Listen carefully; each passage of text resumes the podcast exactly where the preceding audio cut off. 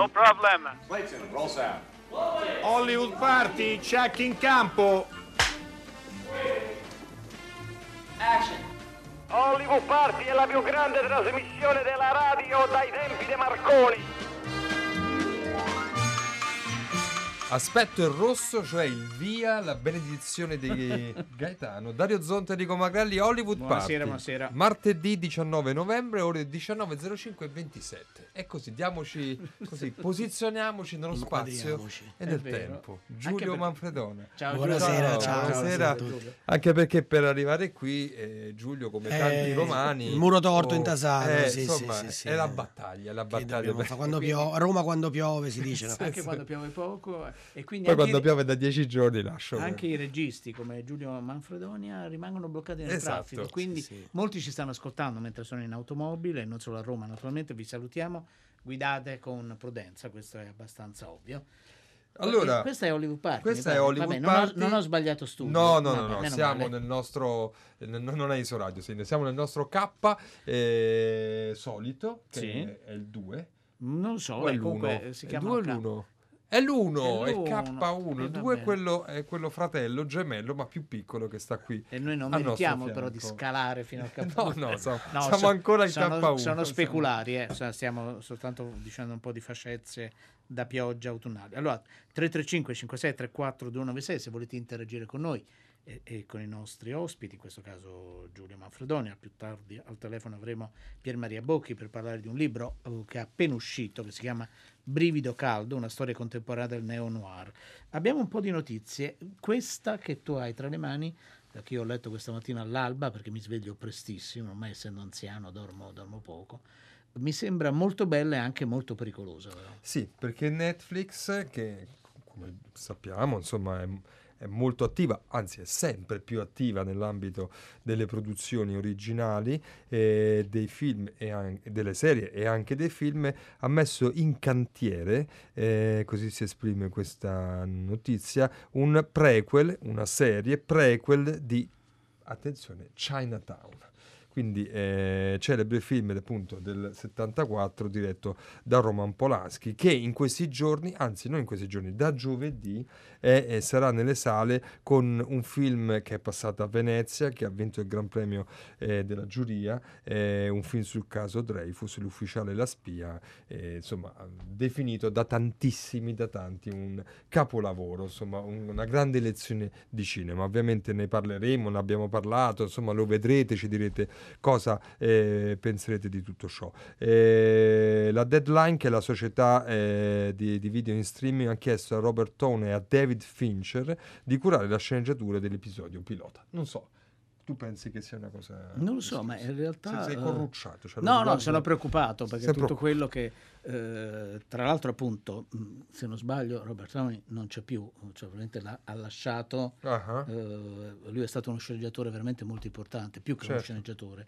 uno scrittore di cinema, un, un showrunner quando ancora forse non esisteva, no? Credo Giulio Manfredonia, anche se poi è qualcosa che si applica alla serialità eh, televisiva. Altre notizie invece che riguarda eh, gli EFA, eh, gli European Film Awards, l'edizione 2019, come ogni anno vengono già eh, così segnalati e consegnati idealmente dei premi che poi verranno eh, consegnati proprio la sera stessa della cerimonia. Quest'anno, Sì. come sapete, gli EFA un anno vengono festeggiati a Berlino, quest'anno sono di nuovo a Berlino e poi l'anno successivo si spostano in un'altra città europea.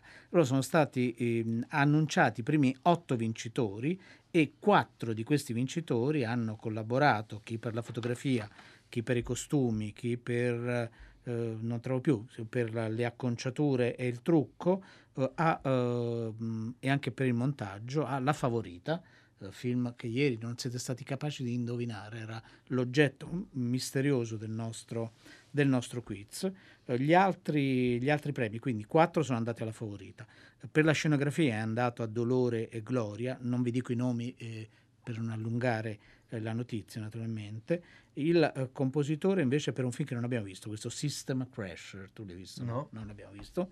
Eh, per quello che riguarda invece il sound designer, ha una notte di 12 anni, ve lo ricordate, no? un film che avevamo visto a Venezia l'altro anno, se non ricordo male, e che racconta la detenzione di 12 anni di Certo. Pepe Mucica insieme a due suoi eh, compagni eh, eh, di lotta vera e propria. E poi invece per gli effetti visivi europei è andato al film About Endlessness, che non so cosa sia. Quindi diciamo premi tecnici, tra Premi tecnici insomma, comunque, importanti, però insomma però. la parte del, del leone, come si suol dire, l'ha fatta sicuramente la, eh, la favorita di, di Lantimos. Ehm, dunque abbiamo un quiz nuovo, vediamo se oggi siete più bravi di ieri. Io dico il numero, tu magari puoi dire l'indizio. Il primo indizio devo dire che è decisivo. Il primo? Il primo? Bene, Mi pare. questa Allora, volta è decisivo il primo. mm, Sentirebbe che è una cosa che nel cinema non accade mai. No. 800 050 333. Temo che mi linceranno gli No, no, ascoltatori. no, anche, va anche bene, a volte pre- non l'ha, Vabbè, no. l'ha fatto l'Arcadia. L'ha fatto Ecco. l'Arcadia, ecco, Io a volte ancora eh, a volte Giochiamo, dico, eh, stiamo giocando. In questo Allora- film c'è una storia d'amore. Eh, eh, no, Passate al secondo indizio, questo è il primo indizio. no, il primo indizio fa così. In questo film si racconta una storia.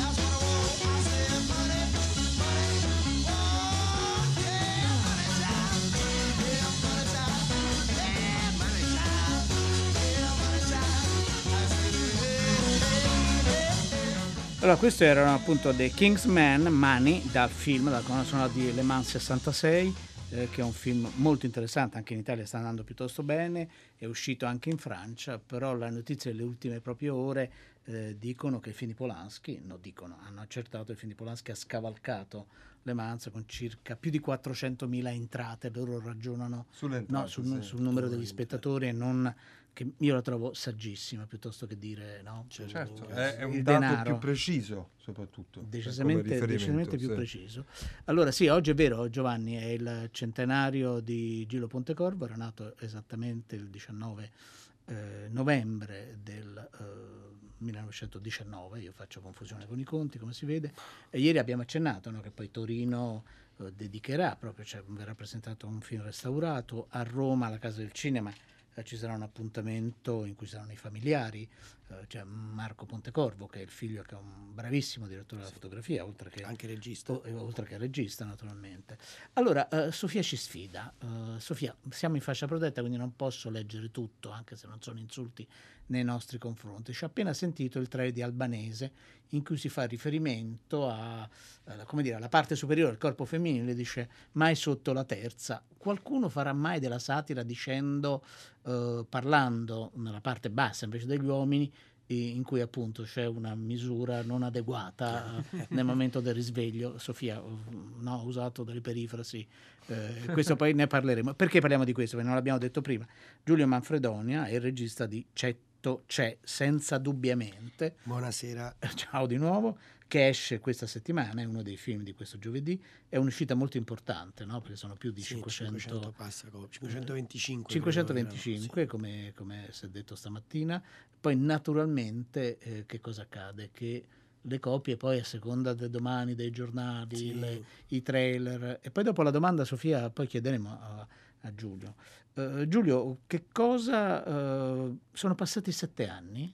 Mm, Sembravano di meno, onestamente, no? Dal primo 9 Da- e dal dal primo secondo nove, 7. sette, ed è stata una pausa non casuale perché immagino che siete stati tartassati all'idea fate un terzo Ma sì, episodio. però An- Antonio non, non ama uscire se non ha un'idea che lo convince al 100% e forse è anche salubre e fisiologico che un personaggio così si pigli una pausa perché nel frattempo l'Italia è cambiata e quindi in qualche maniera ci sono nuovi spunti, anche se poi, um, come dicevamo stamattina, la maschera di Cetto è una maschera anche un po' eh, trasversale nel tempo e quindi i riferimenti precisi poi nella- nel cinema di Antonio sono sempre difficili da trovare perché lui prende uno spunto ma poi trasforma, costruisce mondi che riecheggiano ma che non sono non fa l'imitatore, lui non ha mai fatto l'imitazione e quindi in qualche maniera poi eh, la somiglianza si può attribuire l'uno all'altro, in realtà non è l'obiettivo del film.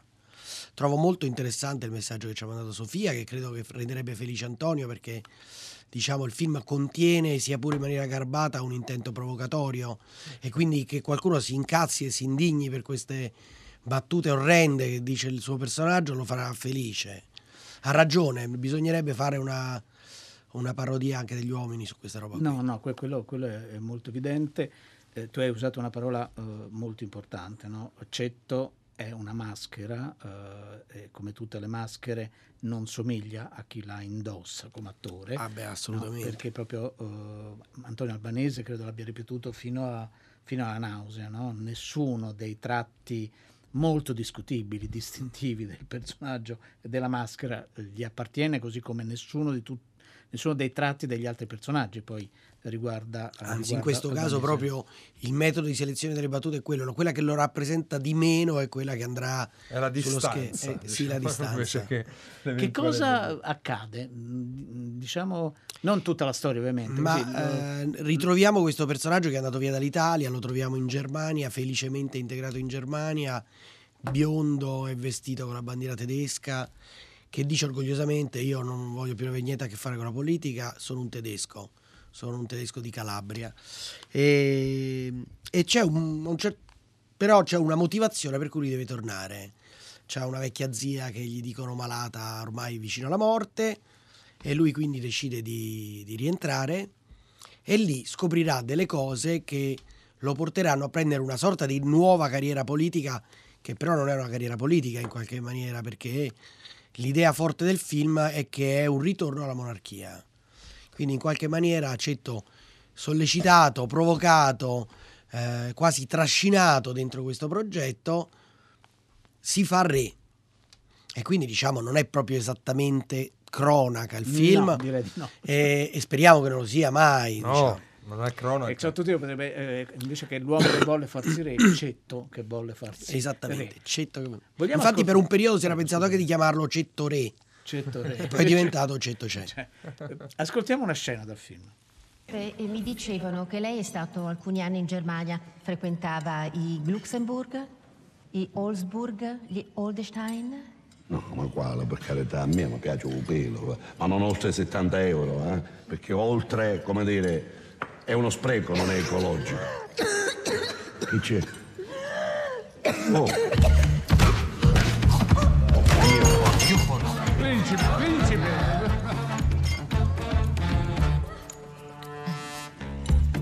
Sentite, sentite, ma curiosità mia, curiosità mia, ma qua dentro qualcuno ha mai lavorato? Puramente una mezza giornata, mezz'ora? Vi stimo. Questo è una sequenza, un momento in cui c'è questo pranzo, eh, in cui sono raccolti, riuniti eh, la nobiltà, insomma. È un'aristocratica una- cena nobiliare. sì. Esattamente, e dove c'è Cetto eh, al centro eh, che si relaziona con i modi, eh, i codici, eh, le frasi, le interrogazioni e, e riporta poi il tutto mh, a- alla sua dimensione, insomma, lo vede attraverso il suo filtro e questo è anche ovviamente uno dei meccanismi, dei dispositivi così anche comici del macchina film, comica, sì, insomma, perfetto. eh, evidentemente eh, e chiaramente, senza, Senza dubbiamente, dubbiamente. direi. Eh, Cetto è un personaggio che nasce, abbiamo detto, mh, più di dieci anni fa, Sì, quasi, primo, quasi 20, credo del 92. mi quasi pare. 20 e mm, quando è arrivato è arrivato sempre eh, per raccontarci in maniera dissacrante ma anche in maniera da scardinarla eh, la realtà eh, politica, gli usi, Sì. i costumi eh, eh, italici. Adesso torna attraverso questa formula, diciamo così, nobiliare. Mi colpisce perché ieri, del tutto casualmente, abbiamo parlato di un documentario su Francesco Rosi, in quale era intervistato un grande magistrato che si chiama Gerardo Colombo, il quale diceva gli italiani l'italiano è un suddito, è un popolo di sudditi, non sono dei cittadini. E allora ho fatto un po' un- così, un'associazione, un clash e credo che su anche perché è un film che ovviamente è una satira e si ride tanto, però dietro per differenza c'è una riflessione. In qualche maniera importante. l'intento provocatorio nasce proprio da questa riflessione qui, nel senso che eh, un paese che sceglie, ehm, diciamo, autonomamente, di, di sua iniziativa, di farsi comandare da uno, ha una vocazione all'essere gregge, dice Cetto, e invece Colombo diceva suddito, ma insomma il concetto è quello. A un certo punto Cetto dice, vabbè, ma voi siete deputati, ma tra deputati e vassalli che vi cambia? E in fondo è un po' una- un andazzo nazionale che forse in quest'ultimo periodo, complice anche un po' di caciara che c'è nella politica italiana, è un desiderio che sta piano piano Antonio ha accolto e in effetti la cronaca recente ci dà ragione, cioè è un pensiero sempre più assurdamente ricorrente anche su riviste, no? in giro si sente questa voglia di magari di non avere un re, ma di avere uno che comanda e ci dice quello che dobbiamo fare e che ci fa ci risolve il problema di dover decidere cosa fare del nostro destino, è un pensiero che, che circola. E allora diciamo questa cosa si trasforma in una sorta di fiaba perché avendo a che fare con un principe, con i castelli, con la caccia alla volpe, naturalmente lo stile del film è proprio quello di una favola. Comincia anche con un racconto del passato, di una meravigliosa storia d'amore, diciamo all'acetto. E Ovviamente. quindi eh, è una favola rovesciata, una favola nera, che però ogni tanto sorprendentemente arrivano delle- dei pensieri che ci dicono, porca miseria, questa è una favola ma che, ci- che sta succedendo. Eh, quindi diciamo questa mescolanza tra questo soggetto e la modalità di Antonio di raccontare la realtà, ha- secondo me era molto funzionale, e quindi ci siamo divertiti a raccontarla. Ho dovuto vivere a lungo lontano dal mio paese per capire che l'Italia è il paese che amo. Il sud in particolare. Una terra invasa e abusata, prima dagli angioini, poi dagli aragonesi, dai francesi e dagli spagnoli, dagli austriaci e dai piemontesi e alla fine da tutti assieme, dagli europei. Siamo stati invasi dall'Europa. Signore, ora basta. Serve una nuova crociata e io la guiderò. A breve sarò re. Sarò il principe Cetto I, buffo delle due Calabrie, ma oggi è ancora il vostro amico Cetto che vi parla. La democrazia ha deluso e dire che ne abbiamo provate tante, le abbiamo provate tutte, destra, sinistra, di sopra, di sotto, di fianco, con la democrazia a gambe leggermente sovrapposte, il pluralismo a sandwich con la Repubblica nel mezzo, le larghe intese a sorpresa con il Parlamento preso da dietro, ammucchiamenti con forze politiche contrapposte, ingruppamenti con movimenti liberisti, euroscettici e vegetariani. Poi abbiamo provato ad unire amplessivamente ambo sessi, no tax, no global, nonsense. Non ha mai funzionato un cazzo. Signori, Noi oggi possiamo tornare alla monarchia. Concetto primo buffo principe delle due Calabrie, il vostro servitore e vostro sovrano. State con me e ne vedrete delle belle. Vi nasconderò le brutte, vi selezionerò le passabili.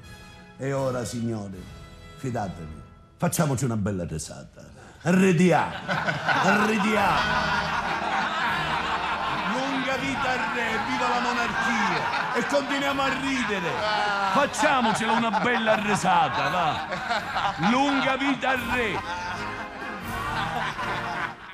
Allora, questo è il programma eh, elettorale di, di Cetto. Noi abbiamo un secondo indizio del quiz che è un po' più preciso del primo, forse. 800 050 333. Allora, il primo sembrava vago, ma ha un senso, eh, un senso raffinato quasi. Allora, in questo film c'è una storia del primo, il secondo, in questo film c'è una caverna.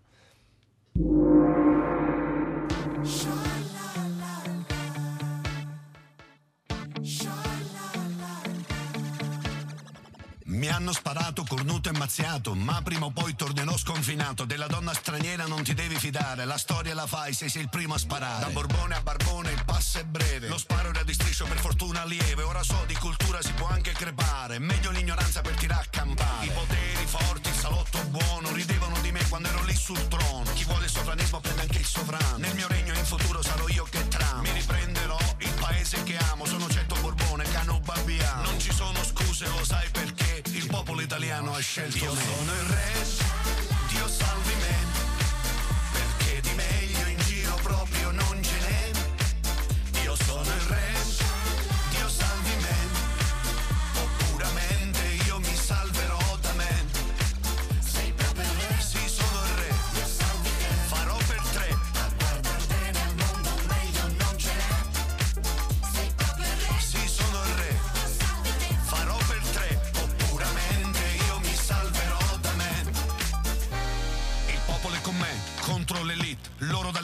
io dalle suite. Mando a gambe all'aria anche lo stivale, perché nel mio reame ogni scempio vale. Io salverai il re, lo vedi anche te, che di meglio in giro proprio non ce n'è.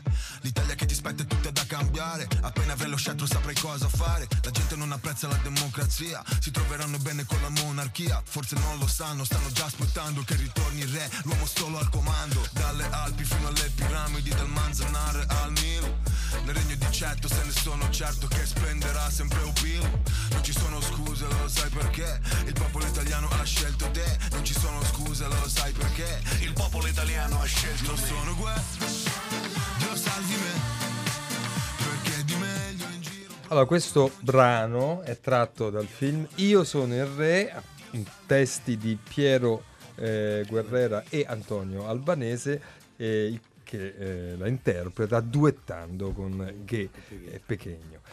Notavo, cioè, alla fine, eh, non so se si può dire, però non è che stiamo dicendo, di questo, sono poi i titoli di coda eh, del film, Antonio, diciamo così, fa una battuta anche sul rap, no? Sì, sì, sull'invasione chiu- chiude del proprio rap. la canzone.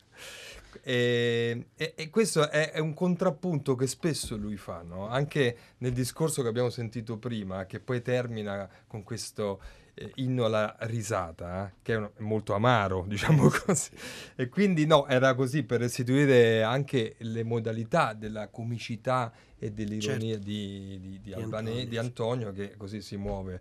Noi ridiamo in sala, però in verità... Me un pizzico di amarezza Eh. e diciamo la reazione più auspicabile è quella proprio di Sonia, mi pare si chiamasse. Cioè, Sì. adesso penso che dopo aver sentito il clip ci scriveranno altri 4-5 Non so, messaggi. perché perché- oggi poi fa protesta testa. la macchina, adesso vediamo Eh, se... perché si fa fatica a non eh, diciamo meravigliarsi di questo atteggiamento di Antonio che però è anche molto popolare perché diciamo è un tipo di, di gioco che noi maschi amiamo anche molto fare però che nasconde dietro un- forse un disagio ecco Mm.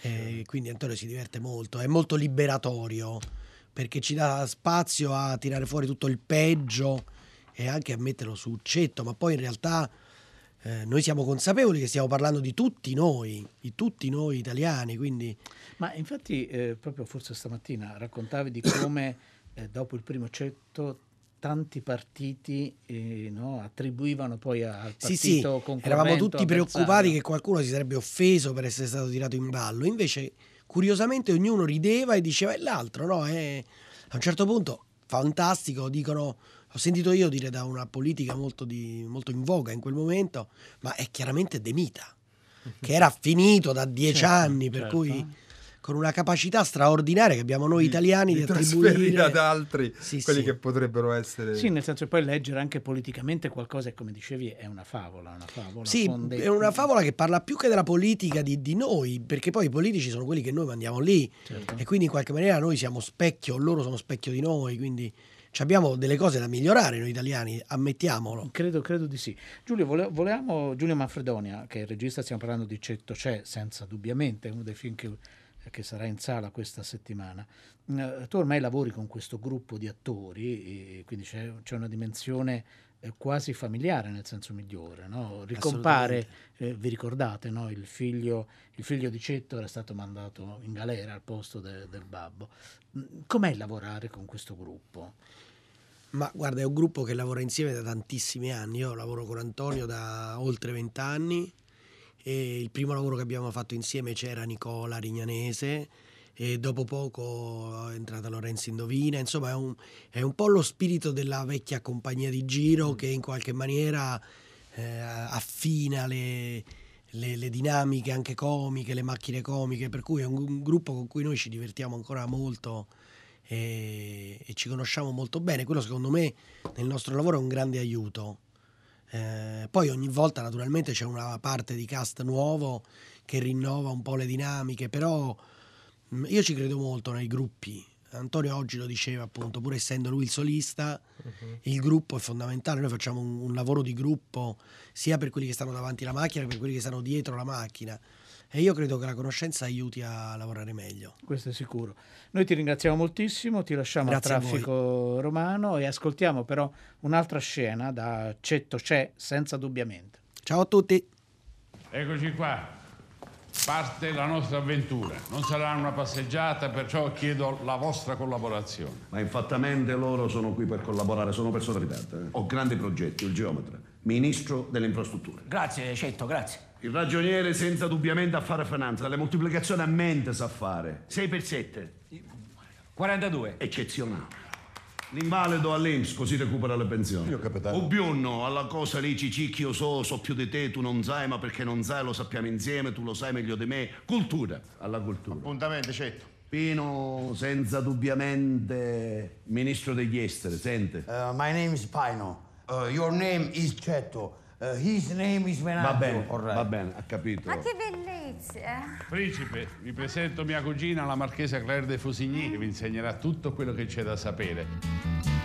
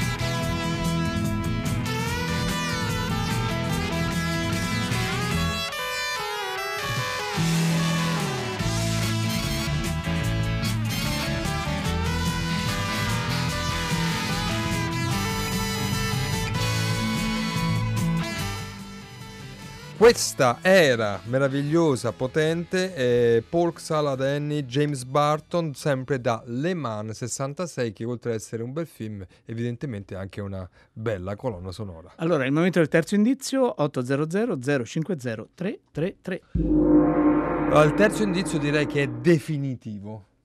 Non facciamo più il quarto noi. Vabbè. No, c'è sempre il quarto. C'è sempre eh, il è sulla quarto. Eh, ah, ecco, diciamocelo C'è, c'è, però. c'è. In questo film, dice il terzo indizio, si perde un cucciolo. E allora, chissà quanti personaggi si perdono nel neo-noir. Tutti. no? Tutti, dici. In teoria, sì. Allora, però ci facciamo Tutti aiutare da Pier Maria Bocchi. Ciao Pier Maria, benvenuto, Ciao, buonasera. Enrico. Ciao, Ciao, Dario. Allora, Ciao. che ha pubblicato per Rubettino Brivido Caldo, una storia contemporanea del neo-noir, eh, come dicevamo proprio all'inizio della nostra eh, trasmissione. Allora, come diceva Dario, è proprio vero che quasi tutti i personaggi del neo-noir si perdono? Sì, assolutamente. Credo Direi che, che è- una regola del noir. Esatto, la regola del noir e quindi anche del neo-noir. Eh, Sì, sì, sì, perché ehm, il neo-noir viene un po' dal noir, ne è un'elaborazione e quindi sì, certo si perdono. E Non è detto che poi si ritrovino. No, Eh, que- quello, certo. quello è vero. Eh, Pier Maria, Pier Maria Bocchi, eh, quando, quando si può datare il- la nascita? Poi è sempre difficile sulle tendenze, gli orientamenti, i rivoli del cinema. Guarda, eh, l'Accademia è abbastanza concorde nel ritenere la nascita del neo-noir eh, al- nell'anno dell'Internale Quinlan, cioè ehm, alla fine degli anni 50. Lì, con eh, il film di Orson Welles, muore il noir, o almeno il noir che tutti conosciamo. Eh, tempo qualche anno, poi arriva la fine degli anni se- 60 e con eh, soprattutto due film, cioè Senza un attimo di tregua con eh, Lee Marvin di John Burman e, Detective Story con Paul Newman, ecco lì davvero nasce qualcosa di nuovo, nasce una nuova articolazione del noir eh, che poi vedrà esempi eh, noti e celebri come Il lungo addio per esempio di Robert Altman. Quindi è un neo-noir insomma, che ha una storia importante alle sue spalle. Beh, certo, ha una storia importante perché, mh, eh, perché viene da tutto quello che conosciamo e che amiamo, le ombre, le dinamiche, le detection, le indagini. Eh, La devo, città, devo- la città, certo. eh, devo ammettere che mh, spesso la critica è stata un po' miope eh, perché ha considerato il neo-noir come una semplice rifrittura, possiamo dire, del noir in eh, senso postmoderno, soprattutto negli anni Ottanta questo. Eh, io ho cercato in Brivido Caldo di dire di no, eh, non è solo una rifrittura, è davvero una elaborazione spesso molto acuta e lucida e eh, capace di intercettare le rispettive le- realtà, quindi dei vari decenni, insomma, negli anni 70, 80 e via così. Eh, Pier Maria Bocchi, ascoltiamo proprio un passaggio di Brivido Caldo eh, che dà anche il titolo tuo- alla tua ricognizione. Certo. Se vuoi posso farti compagnia, basta che non parli del caldo. Sono una donna sposata. E che vuol dire? Vuol dire che non cerco compagnia. Allora si risponde una donna felicemente sposata. È affar mio. Cosa? Quanto sia felice. A me non sembra tanto. Non sei uno troppo acuto. Ma a me piacciono così. Ti piacciono pure pigri, brutti, stalloni come me? Pigro tu non lo sei. Ma questo sistema funziona con tutte le donne. Con quelle che non la fanno troppo lunga. Allora, come dovrei classificarli? E se ti offrissi da bere? Te l'ho detto, marito. Offro da bere anche a lui. Non vive qui. È il mio tipo. Gli faremo un brindisi. Viene solo nei weekend. Mi è sempre più simpatico. Meglio per te se mi sdrai subito, perché fra 45 minuti alzo i tacchi e vado via. Me la offri una cosa? Certo. Voglio uno di quelli. Che gusto? Crema. Crema per due. Tu non abiti a Miranda Beach. Ti avrei già inquadrata. Ecco, questo è un frammento sempre bello sentire spezzoni di film, soprattutto di un- quelli di un certo calibro. No? Questo è Brivido Caldo, stiamo parlando con Pier Maria Bocchi proprio eh, del neo-noir, e il titolo del libro è Brivido eh, Caldo. Eh, ecco, qui in questa clip eh, Pier si sente questa conversazione tra un uomo e una donna, no? la donna nel noir e nel neo-noir ovvero la femme fatale, altrimenti detta, è, è- è- un, così, un passaggio, un momento fondamentale e ci aiuti a capire in che modo il neo-noir eh, trasforma l'immagine della femme fatale e anche l'idea dell'erotismo che sempre, ha sempre fatto parte di questo genere. Guarda, la- eh, Brivido Caldo per molti eh, critici, forse mi, mi ci posso mettere dentro anch'io, è il prototipo vero del neo-noir. Eh, nessun film come Brivido Caldo è più eh, idoneo eh, a definire questo genere. Eh, la fan fatale ha negli anni Ottanta, proprio a partire da Brivido Caldo, una specie di ehm, rilancio direi abbastanza decisivo per tutti gli anni Ottanta. Ehm, nel neo-noir non esiste decennio così fecondo per la fan fatale. Ehm, I motivi sono tanti, sono motivi sociali, sono motivi culturali. Eh, credo che il, ehm, eh, il tramonto della fan fatale quale simbolo di erotismo e di eh, sfida per il maschio e per il conformismo arrivi con Basic Instinct e la protagonista Catherine Tramell, interpretata da Sharon Stone. Lì davvero è il punto di non ritorno della Dark Lady, eh, della fan fatale, come appunto sfida al- allo status quo. Da lì in poi eh, sono rare le presenze delle fan fatale sullo schermo. Oggi poi, per i motivi che tutti conosciamo, sono quasi Vietate. No, è Esattamente, vietate. Eh, Esatto. Pier Maria Bocchi è arrivata la- così una domanda da parte di una nostra ascoltatrice, si chiama Silvia, che ti chiede se Chinatown di Polanski e il recentissimo, è in sala in questi giorni, Motherless Brooklyn, possono essere considerati dei neo-noir. Assolutamente sì, Chinatown e Motherless Brooklyn fanno parte di quella specie di eh, branca del neo-noir chiamata retro-noir, cioè eh, quel Mm. noir, quel neo-noir che cerca con l'ambientazione retrodatata ehm, di ehm, eh, rilanciare molte dinamiche e molti cliché del noir come tutti lo conosciamo, quindi sia Chinatown che Motherless Brooklyn assolutamente possono essere considerati neo-noir. Uno, a mio parere, è un grande film, l'altro no. Quindi... In- in dove- in- penso, sì, credo Abbiamo la risposta capito abbiamo capito l'uno e il due a qual quale è. ti Eh, riferisci. un po' io sono anche d'accordo, mm, Sa- no, no, sebbene insomma l'altro eh, Eh, Noi amiamo Chinatown, ecco, abbiamo diciamo tanto subito, tanto insomma, ecco. Chinatown. Eh, Pier Maria. Bocchi, volevo farti una domanda ehm, che ha a che fare invece su... Allora, innanzitutto a noi piace molto il noir, no? Io penso, a- a- personalmente è il genere che preferisco. Mi piace il noir proprio perché ci si perde, eh, ma ci si perde eh, per definizione nel noir, no? La famosa distinzione tra il giallo e il noir. Il giallo deve risolvere, eh, deve trovare, diciamo così, il colpevole, il noir inizia con una ipotesi di detection e poi si perde in altre vie. È un po' ecco, una indagine poi sulla- sull'animo umano, ecco, molto più profonda di altri generi. Ma perché secondo te il noir è, più, è, è riuscito rispetto ad altri generi come l'horror a eh, raccontare il contemporaneo? perché eh, riesce a intercettare perfettamente quali sono le istanze della realtà eh, di ogni epoca. Eh, lo ha fatto negli anni 30-40, lo ha fatto negli anni eh, 70 perfettamente, pensate a film appunto come Il lungo addio, come Una squillo per l'ispettore Clut per esempio, lo ha fatto in maniera mh, davvero prepotente negli anni 80, nel- durante la Reaganomics, durante eh, l'impero del- di Reagan.